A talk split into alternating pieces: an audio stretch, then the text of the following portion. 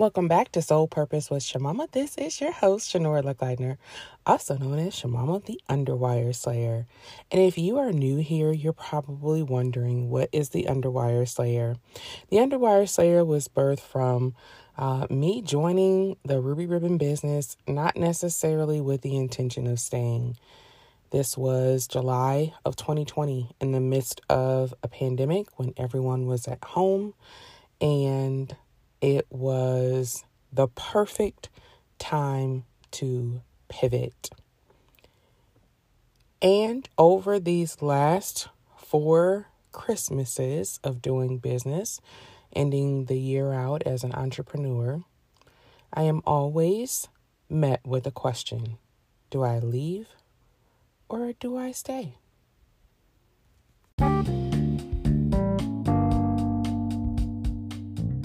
One of the reasons I got to be a homeschooling mom and even be a stay at home wife and mom now is because of my joy gig, which is being a Ruby Ribbon independent stylist. I have been Shemama the Underwire Slayer since July of 2020 and bra free since July of 2019. It is a worthy work being able to help teens, tweens, basically any woman in any stage of life, whatever her bra drama is, whether she has no cups or Q cups, Shemama the Underwire Slayer has you. You can find your perfect fit and get your two inches off your waist and optimal breast support by going to myshemama.com and clicking on Fit Finder to find your perfect fit. That is M Y S H E M A M A dot.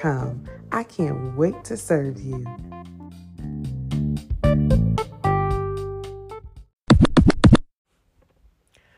Ruby Ribbon came into my life and changed my life in the hardest season of my life. My husband is away, and consequently, I get hurt again. My son jumps on my back in the pool, and if you have been following me or my business, um, you know that story in and out. It's it doesn't get played out because that's my truth. I never thought that I would join the business. I always wanted to help Carmen with um, anything that she had going on with her business in my capacity. I would, you know, go to vendor events or help her with certain clients if I could. But it was never my intention to join the business because I loved right where I was. I was a part of a family at this school and my kids were welcome and I had a little bit of community outside of um, my husband who was 10 hours away. And what we learned that year is that we never really wanted to be that far from one another ever again as a family. As a matter of fact, when my husband has to travel now, even if it's just for a couple of days or a week, my kids and I, we get a little anxious, wondering when daddy is going to come back. And I knew that I wanted that to change, but I didn't know how. So we get to 2020 and the world is shut down. And I've been wearing Ribbon for a year and in true Shemama fashion, I love small business and I'm going to pray for it, like whether you like it or not. and I, you know, joined the business with the intention of leaving. What happened with it is that um, there were a lot of successes. Successes that I never really shared so intimately. Like I shared them online, but I didn't share what it really meant to me and my family um, outside of the surface things. Because of Ruby Ribbon, my husband did not have to travel as much. Um, as I got more and more into the business, I was the one who was actually able to travel and have a mommy break, which was not realistic for us outside of whatever community help we could get when we could get it. Our family benefited from this direct sales company that changed the way I think about that cuss word, MLM. one of the reasons why I never wanted to join the business is because although I supported my Mary Kay, Scentsy, um, other direct sales that uh, have been considered MLM, LuLaRoe, oh my gosh, I wore LuLaRoe out at the preschool. it was like my favorite um comfort like that was the beginning of comfort for me right and i loved the the dresses and the leggings. It was my way of being professional without um compromising comfort with the exception of that underwire bra that i was wearing. But i knew what these women went through they had to keep stock. They always had to be on. Um, I love my LuLaRoe distributor. She had a whole room set up for us to come and shop and get what we need to get and then keep on going. But the reality is that with any store, with any business, if no one is buying, how are you going to get rid of this stock? That's what I didn't want. And the business aspect of Ruby Ribbon was that I didn't need to keep stock. Now I had my own rack so that I could show the pieces because everyone was at home and that was perfect for my introverted spirit. I have stock for myself because I wear it and then eventually my daughters. So for me, Ruby Ribbon is the perfect business opportunity to share the way I need to without it being um, something that I felt like I had to move. I, I don't know if that makes any sense, but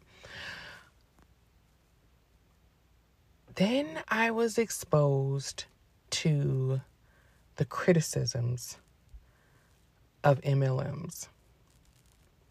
I remember a sister stylist going through a hard time where there was this YouTube influencer making fun of her, saying, Look, she's using these manipulative tactics just to get you to buy this product.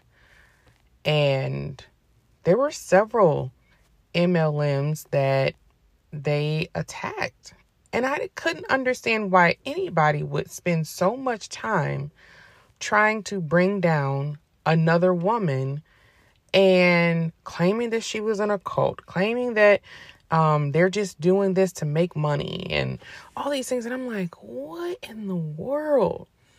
Now I know that there are some some businesses out there that have taken advantage of people who are naive, who just want another opportunity to make it better for their family, and they get really hurt. I think one of the companies that I mentioned, they they went through some some ugly things. I think it's turned around for them now, but I, I don't know. And I'm not going to say that Ruby Ribbon has always been perfect because I haven't always been with Ruby Ribbon, nor did I know about it. I think more people need to know about Ruby Ribbon.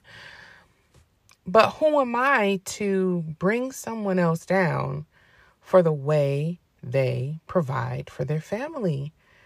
I believe that if people are using integrity and if they have real testimony, not something fake, if they're not trying to make you uh, join and spend a whole bunch of money, why are you bringing them down? And so I struggle sometimes sharing on social media, sharing in person, because I don't want people to think, oh, she's just in that cult. Because when I talk about my sisterhood, I have been connected to some of the very best people that I may have never met if it were not for this business. And it's not just the stylist community. I have some genuine friendships and clients in uh, some of the the people who are at HQ or connected to HQ that have really been valuable in the development of me as a young woman. Now, are there people out there who are not kind? Do we have people in our stylist community that are not kind? Absolutely. I've come in contact with some of them as well. But you know what? That's not what's highlighted. I was looking at a picture and it was these apples, right? And they always say, what is it? One bad one ruins the bunch. Actually, it doesn't. Um, yeah, it can be infectious. And these are things that I'm teaching my children. Like, watch the words that you speak because it's infectious to even the ones who are good. If you have your own insecurities about something, then keep it to yourself or find some way to quietly talk to someone versus coming on and projecting that negativity for the whole group to see. That is that's me through and through. If you have an issue with something, take it to the people who need to hear it, in which in Ruby Ribbon, they've opened the floor. You can come to them and with your grievances, a lot of the positive changes that we have experienced is because there were people who were saying, hey, these are our grievances. This is what we need in the product. This is what we need on the business side so that we can thrive. And they may not have met every single checkbox because who would in their right mind in business? You're not going to be able to please everyone. But they have really done well with their responsibility to us.